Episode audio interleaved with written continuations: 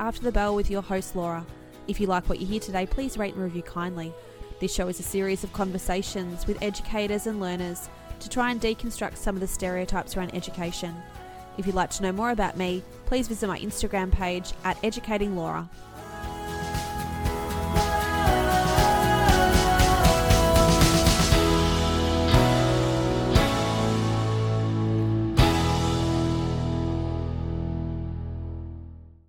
Hello, everyone. I know that I said I wasn't going to be releasing a podcast until January 11th, but I just listened to a podcast by George Couros. His podcast is called The Innovator's Mindset. I'll put that in the show notes for you if you want to look into it. And he asked three questions. One was about an important teacher or influential teacher, an influential administrator, as well as something you wish you'd known in your first year of education and yeah, I guess some advice that you could offer someone going into education or maybe to normalize something that isn't discussed. And George, I did see speak at an educational conference specifically around technology. I think it was in around 2010 ish. And I was there presenting on a piece of technology that I used briefly, and it was a very nerve wracking experience for me. I felt very green. But he was a keynote speaker at that conference and he was a principal at the time. And I remember being completely inspired by the fact that he saw education so differently to the way that I'd seen it and how I'd been educated. And it was kind of a bit like a light bulb moment where I thought, actually, I don't have to repeat patterns. I can actually redefine this job and this role for myself. And you know, I've certainly been doing that more and more with the conversations I've had in the podcast, but it was kind of that first moment of, wow, I don't need to necessarily be that teacher, teach that way, focus on that. I can look within and look at my own values and actually bring those to the profession. I really appreciated George's perspective on that. So I would like to start with the question about an influential educator and teacher and I'm going all the way back to primary school. So I started primary school a little young. I was, so I turned five the year that I started primary school. And although academically there was no issue for me, and probably why I was encouraged to go to primary school, socially I probably was a little bit immature and I found the social dynamics to be challenging at times. I was at a small school, which meant that there was only one class of every year level, and so there was only a very small group or social group that you could be a part of. And the way that that worked at the school that I was at, and in the year level I was at, I might add it was not universal for the school, was that there was one or two popular girls. And although they were lovely and are still lovely, I still know those girls, there was a strange, almost competitive dynamic to be friends with them and to be best friends with them. And I never understood and still don't particularly understand popularity, what makes somebody more popular than somebody else. It is unfortunately one of those things that you just kind of have or you haven't, or there's, I don't know, you're right place, right time. I'm not quite sure how it works. I still, as I said, find it relatively unclear. And so for me, because I didn't really get it, I would find myself either trying to act the way others did because it's like they had the rules to the game that I didn't, or I would withdraw and just try and avoid being a part of the situation I didn't understand. And I was also part of four families in my street. We really, really close knit group of families. We would go holidaying together, and there was a variety of age groups. So nobody in the street was actually in my year level at the school. And in a way, that was kind of liberating because I felt as though I could just be myself. I didn't have to try and work out where I fit in that dynamic. And I had a teacher in grade four. Her name was Miss Hall, and her first year at the school was teaching my grade four class. And I just loved her. I just thought she was amazing. She was young, she was energetic. She got to know each and every one of us. And I remember sometime through that year, there was a house for sale in our street, and she and her husband bought the house. And I literally thought like I'd won the lottery. I got to see my teacher outside of class. I got to you know, see where she lived. I just felt as though she was like a bit of a celebrity for me. I think I found her kindness to be just incredibly supportive.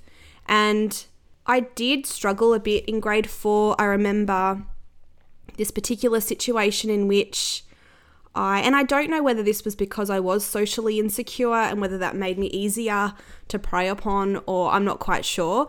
But I was in this group of girls, and this particular girl said, We don't want you to play with us for three days. And I was like, Okay, that's the rule, all right. And I accepted that.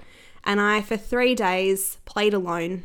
And on the fourth day, I came back to the group and said, Oh, I'm here, you know, to play. And and this girl said, No, no, not yet. We're not ready yet. And I was so upset because I thought I've played by the rules, I've done everything that you've said. And not that I'm condoning this, but I kicked this girl. I was really, really frustrated and obviously not okay. I was taken into the principal's office with this girl and I looked like the bully. I looked like I was the one that did the wrong thing. And as I said, not condoning that behavior, but as a seven or eight year old, I thought I was following the rules. I thought that that was what we were supposed to be doing.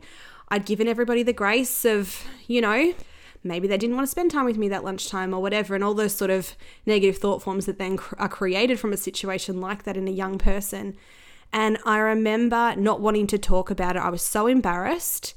I obviously didn't want to be seen as the bully. I also didn't want to talk much about the situation because it made me feel embarrassed that why wouldn't if if people knew that I was asked not to play with these girls, what did that say about me? Did I then have to look look at myself in terms of the fact that maybe I'm not a good person or maybe there's something wrong with me? And again, you know, as a young person that's a very challenging situation. And I remember Mrs. Hall calling all of the year four girls together. And I remember her saying, This is not a bad word. I have to use it because this is exactly what's going on. You girls are very bitchy. And we were horrified, you know, that she'd used this word. And she used me as an example and she said, I see Laura in the classroom, incredibly withdrawn. She doesn't say a lot. She sort of goes along with whatever is happening. And yet, when we're in the street at home, she's loud, she's out there, she's playing with lots of friends. And in a way, I was so grateful because it's like, see, I do have friends. She sort of, you know, made it clear that I wasn't a social outcast, that I did actually fit somewhere, even if I didn't quite understand how I fit in that particular situation. And she really normalized those conversations and also didn't allow behaviors to go unnoticed. And so I think that people started to become responsible for what they were doing rather than just being silly kids that are, you know, nobody notices because some of those childhood situations are incredibly traumatic and we don't often give them the time and attention that they deserve because we think, oh, they're just kids. And so I really appreciated her going above and beyond to ensure that those behaviors did not continue and that she saw them and she didn't just dismiss them.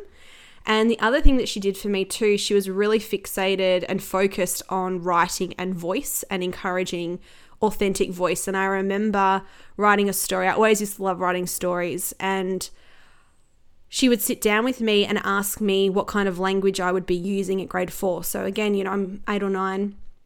And she would ask me the kind of language I wanted to use. And so I would say, you know, this person said something. And she goes, well, how do you want them to say it?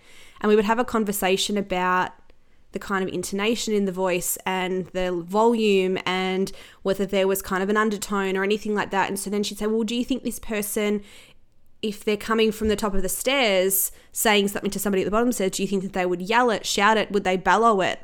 And I remember going, oh, I didn't realize how much language could allow me to articulate myself with such purpose.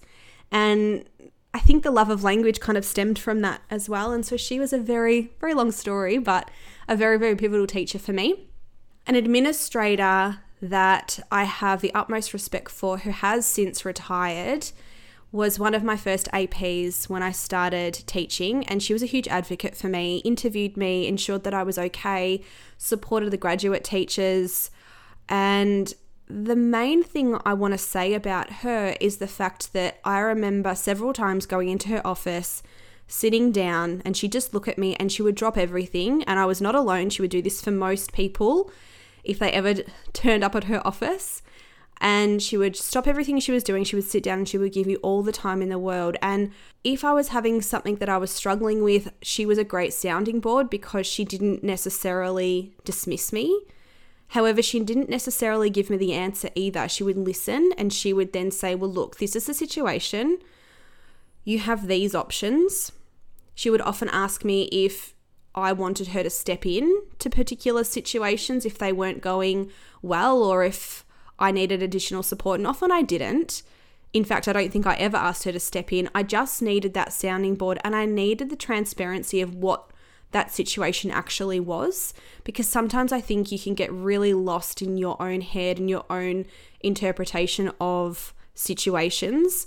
And her perspective was always appreciated. And I just loved that she was completely transparent. And also, I knew, I just, we all knew that whatever we said to her in that office would not go any further unless we had asked for it to. And I think that in leadership and especially any kind of administrator role, you need to be very transparent with your staff. If someone has come to you and given you some information, if you need to take that further, they need to know about it. It can't be sort of something that's that's taken without their knowledge and also to understand the way that the world works, the way that the school worked.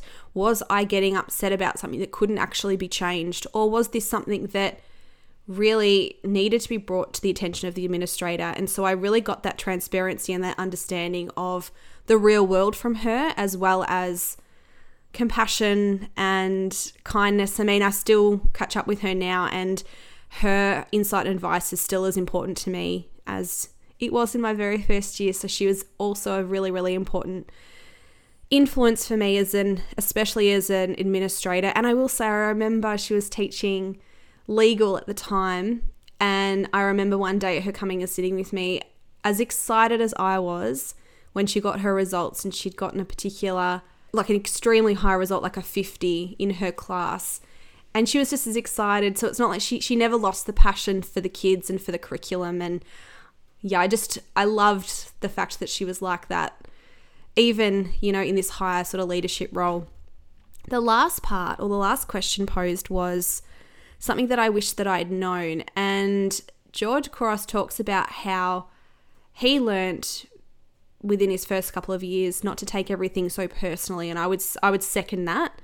I think that that's a very very important lesson because often there are things going on behind the scenes, and you are actually not anything to do with it. You are just there as a bit of a punching board. And he makes the comment too about if you consider who you're the harshest on, are you the harshest on somebody who could walk away from you, like a stranger, or yeah, somebody that doesn't value you in their life, or are you harshest on the people that are close to you, knowing that they've always got your back and that you can always come back to them? And I always think about that idea of the mother, and this is certainly true for me, that my children are the worst behaved for me, and not in that they're rude to me, nasty to me, but they are often emotional messes around me. And I certainly relate to this as a, as a person because I know at school, especially, I was trying so hard to figure it all out at primary school and trying to play the game that I was so restricted in my emotions and how much I allowed out because I really wasn't sure really how acceptable everything I was feeling and thinking was.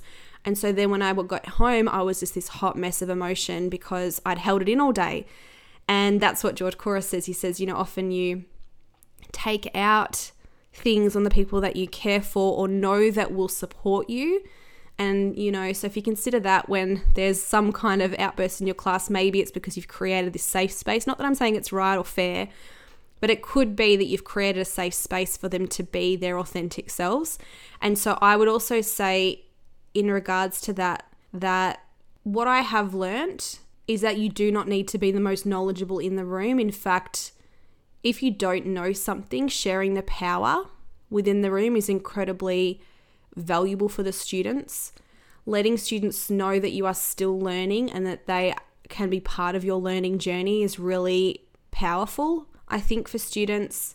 And the importance of creating a safe and comfortable space where people, individual students, feel as though they can take risks, they can ask questions, and they're not going to be patronized or it's not going to be seen as embarrassing or anything like that. I think those are things that I've certainly learnt to value and to hold up high in terms of my teaching profession. I have got an incredible interview with Dr. Mary Hempel Johnson. So she's coming on the podcast Monday. I have another series of conversations still coming as well, some with students, educators, APs. And I will do the second half of my 2020 wrap up. But due to the fact that I'm going back into the classroom this year and I haven't juggled the podcast, family life, school, I will be giving myself a bit of grace in terms of when that comes out. And I will be ensuring that the podcast is one episode a week from now on. If you would like to contribute to the episode, feel free to go to my Instagram page. The link in my bio, there is an opportunity to record a voice memo. So if you would like to leave a review, leave a question, anything like that, I would be happy to hear from you.